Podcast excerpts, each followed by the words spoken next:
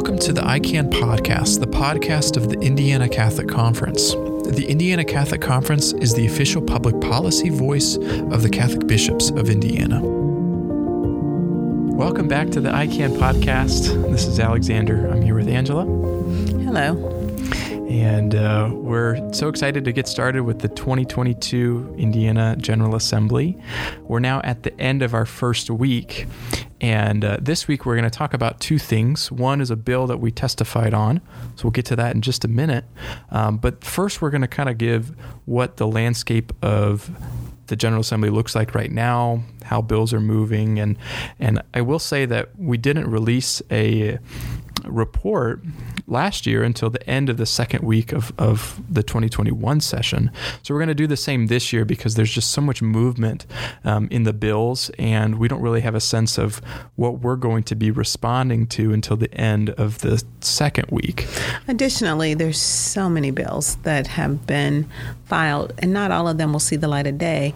And rather than have a report and send bills that might pique your interest or catch your attention that you might want, want to oppose or be in support of, and then spend time, you know, contacting people or, or working and rallying around, only to find mm-hmm. out that they didn't go anywhere. And we don't want you to waste any of your effort or energy. Um, we appreciate any time that you devote to it, and we'd rather have your time well spent. Yeah, yeah, that's a really good point. So um, we're kind of acting as that first filter for as all these issues are coming through. So the end of next week, you can look forward to seeing our first report. All right, so we're going to move on to the next topic. And uh, we testified on a bill this week, and this is a bill that did come up last year in the 2021 session. And uh, we had an article written about it. So if you follow along in the diocesan newspapers, there was coverage of this bill last year, and it's um, the the bill title is is Firearms Matters, but um, really the, the topic is permitless carry or uh, also known as lawful carry, however you want to phrase or it. Constitutional carry. Mm-hmm. And the essence of it is that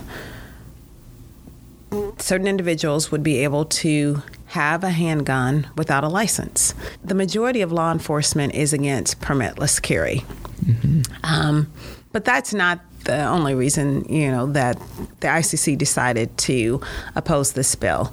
We oppose this bill because we look at, at look at it as a pro-life measure. We know that in a number of states that do not have license and complete background checks, when this happens, firearm suicides and firearm homicides increase. People die. And so when you're looking at it from a pro life issue, you don't want people to die. And anything that would make it easier for handguns to get into the hands of people who might be volatile or criminal or whatever definition you put on it that leads to a death, we're going to be against that. Mm-hmm. Having said that, we recognize that the Second Amendment is very important. But the Second Amendment was put into place when there were guns that weren't like the ones we have today, where you could kill a number of people in a matter of seconds. Also, the reason to have guns when the Second Amendment was established was very different. Yes, there was for protection. Yes, it was to help, you know, law enforcement in the form of a militia. And we understand that people may need to protect themselves. But you can have a handgun in your home without a license in order to protect yourself. Mm. Having said that, there are also statistics that say that the people who use handguns for self protection is very, very small. Most of the time, when you have a handgun in home, you increase the risk for those under the age of 18 to be injured. Mm.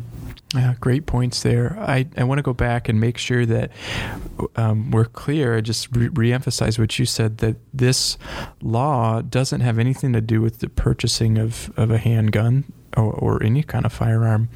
It really just has to do with people carrying it. So if you think about it, it's if somebody's concerned about self-defense, um, they'll, they'll still be allowed to have. I mean, you don't have to have a license to have a handgun in your home. So, and the church has always taught that self-defense is is um, not not even just a right, but also a duty for you to protect others that you care about.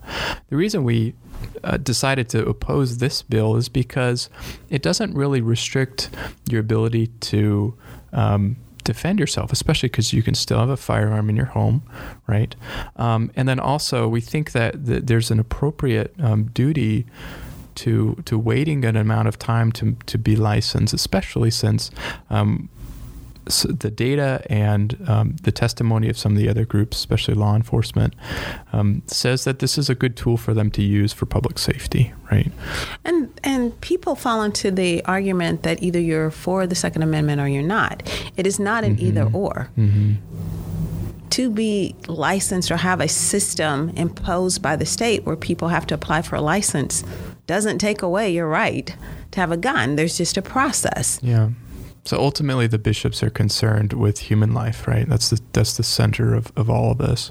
Exactly. Um, and the bishops have have written recommendations with the federal bishops conference, right, the USCCB, um, about certain laws that seem to help to protect human life in these cases. And and having a license to carry a handgun is one of those. Now, it did make it out of the House committee, and this happened mm-hmm. last year. Mm-hmm. It stalled in the Senate and died, and we're hoping for that to happen again.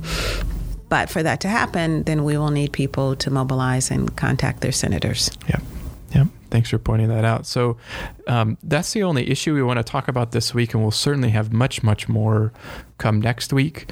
And uh, so stay on the lookout for action alerts. But please, if you have a chance, share this podcast. Um, share the the sign up for our ICAN network this week with somebody who you think would be interested in following along with us throughout the 2022 General Assembly. And we'd, we'd like for we'd like for you to share that, and please keep us in your prayers. God bless.